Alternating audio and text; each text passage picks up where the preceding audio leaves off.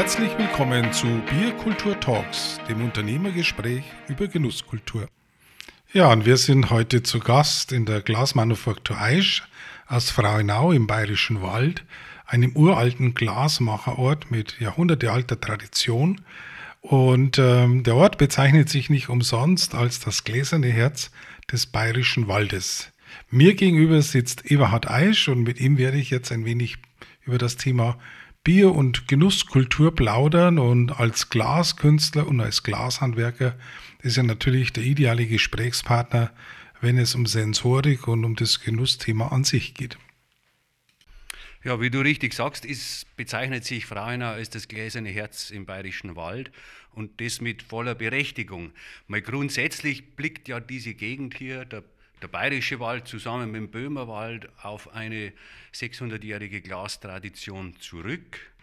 Äh, die ersten Glashütten sind jenseits der Grenze entstanden, im böhmischen Teil und dann eben ja, im 15. Jahrhundert, wie du sagst, hat es die ersten Ansiedlungen hier auf der bayerischen Seite gegeben und die erste dokumentierte ist da 1420 in Frauenau. Auch heute ist Frauenau ein lebendiger Glasort mit zwei Glashütten, mit Glasveredlern, mit einem sehr interessanten Glasmuseum und mit einer Sommerakademie zum Thema Glas. Also es ist mit voller Berechtigung das gläserne Herz im bayerischen Wald. Und entsprechend ist einfach das Thema Glas im Bewusstsein der Bevölkerung verankert. Also die Menschen hier, die, die spüren und empfinden mit dem Glas und entsprechend ist auch Wissen verankert technisches Wissen über die Glasherstellung, handwerkliches Können und, und Gespür, wie man mit dem Material umgeht und all das nützt uns als Glashütte und das nutzen auch wir in unserer Fertigung und in unserer Glasgestaltung. Aber nichtsdestotrotz, Tradition ist verdammt wichtig, aber Tradition ist natürlich nicht alles. Und ohne eine zeitgemäße Übersetzung wird uns das auch keinen Spaß machen. Also insofern Tradition wichtig und beachten, aber natürlich entsprechend darauf aufbauen und zeitgemäß umsetzen. Jetzt, wenn man so die Website von euch mit euren Kollegen vergleicht, äh, sieht man ja doch deutliche Unterschiede im Gegensatz zu dort, wo vieles austauschbar ist. Habt ihr eine ganz andere Haltung und auch ganz andere Navigationspunkte. Und mir ist unter anderem aufgefallen, dort gibt es auch eine, eine Rubrik, die heißt Kunst. Ähm, wie viel, Ewald, würdest du sagen, ist bei Aisch denn dann Kunst und wie viel ist Handwerk? Mein Handwerk, wie wir schon am Anfang gesagt haben, ist unser, eigentlich unser, unser Ursprung. Wir stammen aus dem, aus dem Handwerk, aus einem hochwertigen Handwerk. Handwerk ist eine, eine wesentliche Definition ja, unserer, unserer Werte, Handwerk, Qualität, Familie, Region und so, ist, ist da für uns total wichtig und äh, wir, wir, gehen, wir gehen ja eigentlich, im Grunde gehören wir zu unserer eigenen Zielgruppe, wenn ich, wenn ich so überlege. Wir, wir leben das wirklich, das ist auch unser ganz persönliches eigenes Interesse hier, solche schönen Glasprodukte zu gestalten oder dann auch Probleme zu lösen für den Weintrinker. Da ist ganz, ganz praktisches Beispiel. Wir haben so einen Weinkühler, der den Wein wirklich runterkühlt. Das ist tatsächlich daraus entstanden, dass man selber gerne einen Wein trinkt und dann kommt man einmal an einem schönen Sommerabend heim und stellt fest, ich freue mich auf einen schönen kühlen Weißwein und der ist nicht kühl. Und, und das war damals so ein Auslöser, da man sagt, okay, da muss doch was zu entwickeln sein. Also da ist schon die, die eigene Begeisterung steckt vor allem mit drin. Und die bringt dann auch Innovation, die für uns eigentlich in jeder Produktentwicklung immer wichtig ist. Innovation auf unterschiedlichsten Ebenen. Und die wichtigste Innovation, die wir haben, ist ja die, die, äh, sind die Sensis Plus Weingläser, die also die Aromen entsprechend zur Geltung bringen. Und dann kommen wir im nächsten Schritt zur Kunst, die bei uns im Haus eine Bedeutung hat, weil eben Erwin Eisch, mein, einer meiner Onkel, der andere Onkel, äh, ein weltweit anerkannter Glaskünstler ist oder im Grunde kann man sagen, einer der beiden bekanntesten Glaskünstler der Welt. Und von daher ist Kunst immer schon ein, ein Thema in der Glashütte Aisch. Jetzt ist ja guten Wein erzeugen und Bier brauen in gewisser Weise ja auch Kunst. Und ihr habt ja hier ganz tolle und spezielle Gläser dafür. Und eigentlich hat ja so jeder Wein fast sein eigenes Glas. Ähm, Frage, lieber Eberhard, warum ist das so und was passiert da so von, Weinglas zur Nase und zurück? Wie, wie, wie könnte man das beschreiben? Oder ist es, oder spürt man keinen Unterschied? Aber natürlich spürt man da jede Menge Unterschied. Ähm, mein, beim Wein ist das, ist inzwischen halbwegs bekannt, zumindest den Weinliebhabern, dass ja, vom Wein bis zur Nase und bis zum Gaumen da eine ganze Menge passiert und passieren kann. Und da hat das Glas einen ganz erheblichen Einfluss drauf. Da geht es zum einen mal, ich meine, man kann es immer schön beschreiben am, am Rotwein, da geht es einmal um den Kontakt mit Sauerstoff, also tendenziell mal eine große Fläche, über die der Wein Kontakt mit Sauerstoff haben kann. Der Sauerstoff führt zur Aromenentwicklung. Die Aromen steigen auf ins Glas und werden dann häufig eben durch ein, eine sich nach oben verjüngende Form konzentriert für die Nase. Und das hat einen ganz erheblichen Einfluss auf den Weingenuss. Und da kann man nur immer appellieren an jeden Einzelnen, das selber auszuprobieren. Jeder hat verschiedene Formen zu Hause, einmal einen Wein aus einem guten Weinglas und aus einem Becher oder aus irgendeiner äh, völlig anderen Form probieren und feststellen, das ist kein Thema für den Sommelier oder für den Experten. Das ist ein Thema, das jeder durchschnittliche Weintrinker erfassen kann. Was würdest du jemandem empfehlen, der sich schöne Gläser anschaffen will? Wie viele verschiedene Weingläser sollte er mindestens haben? Um diesem schönen Getränk gerecht zu werden. Gibt's ja, da gibt es ja auch richtig philosophische Ansätze. Ich meine, auf der einen Seite wirklich äh, für jede Rebsorte ein eigenes Glas und gerade in den letzten Jahren gibt es ja auch komplett den Gegenpol, ein Glas für alle Weine. Und wie so oft liegt die Wahrheit, würde ich sagen, halt dazwischen drin. Denn äh, äh, für jede Rebsorte ein eigenes Glas kann man machen, ist aber für den Verbraucher eher unrealistisch. Und ein Glas ist einfach auch zu wenig. Da braucht man nur, wie vorher gesagt, äh, mal probieren aus verschiedenen äh, äh, Größen, aus verschiedenen Formen. Da merkt man schon, dass man mit einem nicht auskommt. Ich würde sagen, drei bis vier Weingläser. Was man auf jeden Fall einmal braucht, logisch, ist ein Rotwein und ein Weißwein. Was als drittes wichtig ist, ist die Burgunderform, also die bauchige Form, zum einen für die Burgunderweine, für ein Pinot Noir oder, oder ähnliche, aber, und das bitte nicht vergessen, auch sehr wichtig für Weine wie ein Chardonnay, wenn er aus dem Eichenfass kommt, bitte auch im Burgunderglas probieren, ist eine, eine tolle Entwicklung. Und dann als Ergänzung ein Bordeaux-Glas dazu, aber dann hat man da dann hat da auch der interessierte Weintrinker eine schöne Ausstattung, die vollkommen ausreicht. Kommen wir zum Bier. Und ähm, wenn man sich so ein bisschen in der Bierbranche umschaut oder in, in die Wirtshäuser geht, dann beschleicht einem so dieses Gefühl, dass Bierglas und Bier irgendwie doch nur ein bisschen fremdeln, um es mal so zu sagen. Da gibt es doch sehr viel Einheitsgläser. Ähm, und ihr habt ja schon spezifische Biergläser entworfen. Lohnt sich das, auch für Biere eigene Gläser zu haben? Das lohnt sich, das lohnt sich durchaus und, und im Kern geht es beim Bier wie beim Wein um Aromen und Aromatik und Sensorik und da sind die Unterschiede nicht so groß und nicht so grundlegend. Wobei man, ich, ich stimme schon zu, dass beim Bier die Gläser häufig ein bisschen einfach gestrickt sind, aber man muss auch anerkennen, dass beim Bier immer schon für verschiedene Biertypen spezielle Gläser gegeben hat. Also ein Weißbier trinkt man halt aus diesem Weißbierglas und da wird kein Mensch ein anderes nehmen. Also von daher, gewisse Grundtypen sind schon da, wobei ich da behaupten würde, dass die jetzt weniger aus der sensorischen Gestaltung stammen, sondern mehr aus praktischen Überlegungen oder, oder Vermarktungsüberlegungen, dass man halt sagt, der Weißbierglas ist hoch, damit man die Perlage schön sieht und so. Und oben werden die Gläser dann gehen sie ein bisschen zusammen, dass sich der Schaum da schön sammelt und so.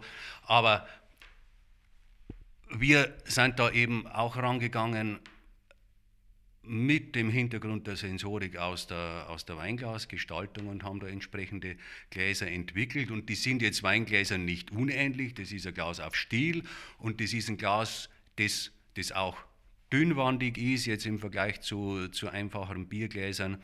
Und wo es auch dann eigentlich darum geht, dass halt das Bier Möglichkeit hat, die Aromen zu entwickeln und die Aromen werden dann nach oben hin gesammelt, wenn es Richtung Nase und Richtung Gaumen geht.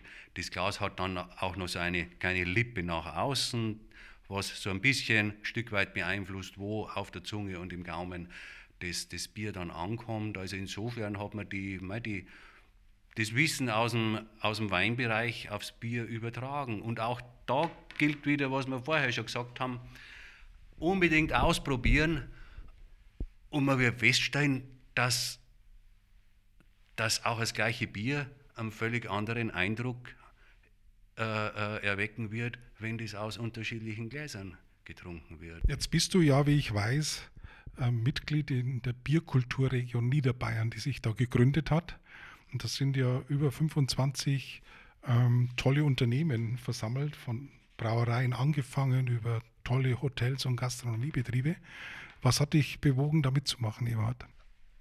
Es ist, es ist im Grunde genau unser Thema. Unser Thema ist Genuss und, und den, dem genussinteressierten Verbraucher da eine Freude machen mit Glas und das, und das trifft für die Bierkulturregion äh, par excellence zu. Eine wichtige Beweggrund für mich war, dass ich gespürt habe von Anfang an, dass das eine Gruppe ist, die wirklich was bewegen will, dass man da wirklich was entwickeln und, und voranbringen bringen will. Und ja, auch Bier ist jetzt persönlich mein Thema durchaus. Ich bin nicht nur Wein, sondern äh, äh, auch immer gerne Biertrinker. Und ja, wichtig auch der regionale Aspekt hier in, in Ostbayern, in Niederbayern, wo, wo ja ich eigentlich immer ganz interessant finde, in einer Region hier im Bayerischen Wald, wo ja Weinanbau weit und breit nicht zu finden ist, sitzen ja Glashersteller, die wirklich top Weingläser produzieren für den Weltmarkt. Und da ist nochmal eine, eine zusätzliche Herausforderung, dass man sich in der Region, wo es ja Top-Brauereien gibt und eine Bierkultur gibt, dass man sich da auch dann mit dem Glas entsprechend um das Bier bemüht.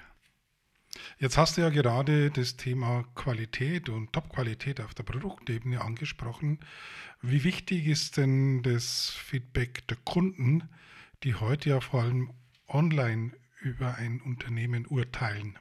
Also das, das ist natürlich für uns auch wichtig, die, die digitalen Bewertungen oder die Rückmeldungen von, von Verbrauchern auf den digitalen Plattformen sehr wichtig, keine Frage, aber nichtsdestotrotz ist auch der klassische, der klassische Offline-Preis heute wichtig und, und wir haben da verschiedenste bekommen in den letzten Jahren und da einen, den wir mehrfach bekommen haben, ist der, ist, äh, der Fachhandelspreis des deutschen Haushaltswarenfachhandels, wo eben die Partner des Fachhandels geehrt werden. Und das ist, würde ich sagen, so ein klassischer Offline-Preis, wo es also wirklich darum geht, äh, äh, den Lieferanten zu bewerten.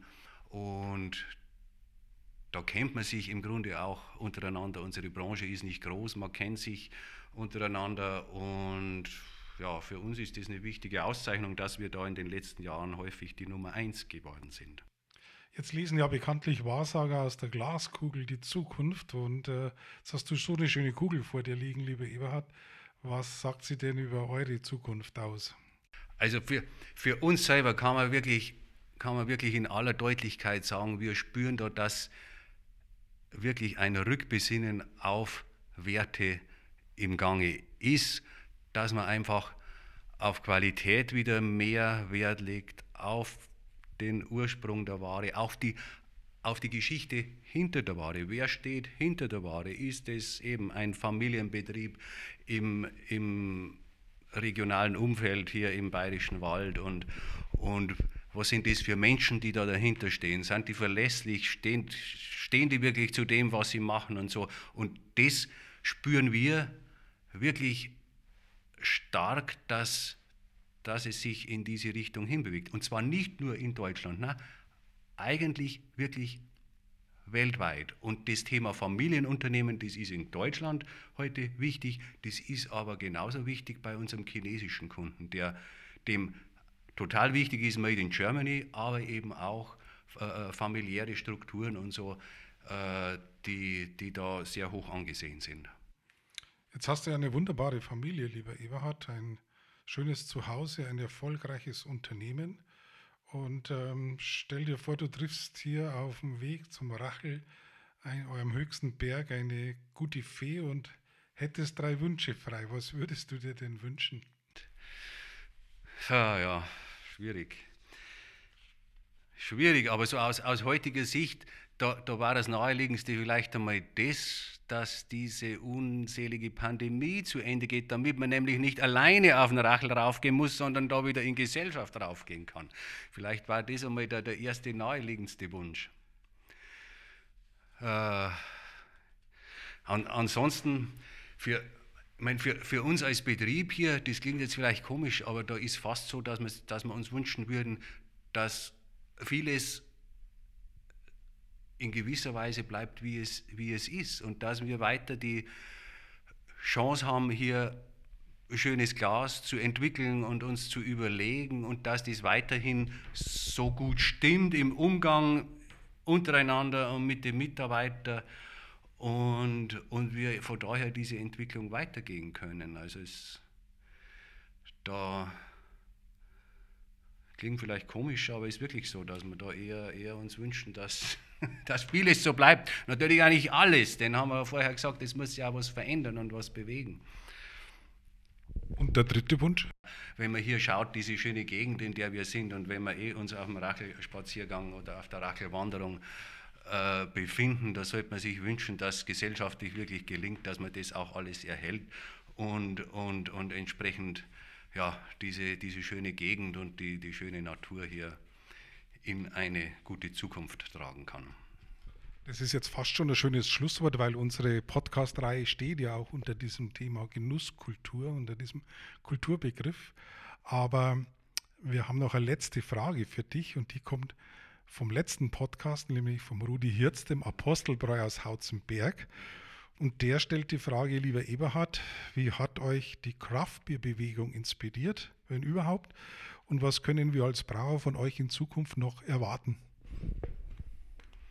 Also Craftbeer-Bewegung war für uns wirklich wichtig, weil das für uns so die Initialzündung war, überhaupt äh, die, die Gedanken vom, vom Wein hin auf, auf das Bier zu richten. Und eine schöne Möglichkeit, dass dass für uns und für den, für den durchschnittlichen Verbraucher das Bier rauskommt aus der Ecke, wo es mehr um, ja, um, um, um, um beseelte Stimmung geht und, und das Bier eben auch zum wirklichen Genussprodukt wird, wo es um Aromatik geht und was da für Hopfen und so drin ist. Also für uns war das, war das wirklich die Initialzündung, da entsprechend im Glas auch drauf zu reagieren und von daher verdammt wichtig. Und dieses Thema Bier ist heute in unserem Sortiment ein fester Bestandteil, so wie es der Wein immer war, so wie es Whisky und Spirituosen immer war, ist das Bier heute auch und da wird da es weiterhin immer Entwicklungen geben und ja, was genau das sagen wir hier jetzt aber noch. Also ein kleines Geheimnis bleibt und äh, damit kommen wir zur allerletzten Frage und die darfst heute du stellen, lieber Eberhard. Du darfst das letzte Wort haben. Sie geht an den David Pilger, das ist unser nächster Interviewpartner. Und äh, der David äh, ist Inhaber einer Genießerbäckerei und Bier und Brot und Genusskultur äh, sind auch sein Thema. Noch dazu, wo ja die Grundzutaten ähnlich oder gleich sind.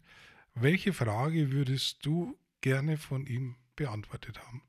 Also mich, mich würde jetzt, wenn ich mir so vorstelle, Brot interessieren, ähm, wenn wir über Getränke sprechen, da ist ja immer dann das Glas auch, das einen erheblichen Einfluss hat. Wie ist das da beim, beim Brot? Sagt man dann, ja, Brot ist, das ist fertig in seiner Aromatik oder gibt es da auch wieder Unterschiede, je nachdem, wie ich es genieße? Sagen wir einmal, ob ich da die dicke Scheibe runterschneide oder die dünne, weil ich habe so einen Eindruck, wenn man sich mit dem Thema ein wenig beschäftigt, das ist total spannend und und macht einen riesen Unterschied. Jetzt zum Beispiel Brot, dicke Scheibe, dünne Scheibe. Wie, ist da, wie wirkt sich das dann in der Wahrnehmung, im Geschmack, in der Sensorik aus? Ja, diese Frage werden wir beim nächsten Mal beantworten, wenn unser Genießerbäcker David Pilger zu Gast ist. Dir, lieber Eberhard, vielen Dank für das Gespräch und die Einladung heute. Und für Sie, liebe Zuhörer, ebenfalls ein herzliches Dankeschön und machen Sie es gut, bis es wieder heißt Bierkultur Talks.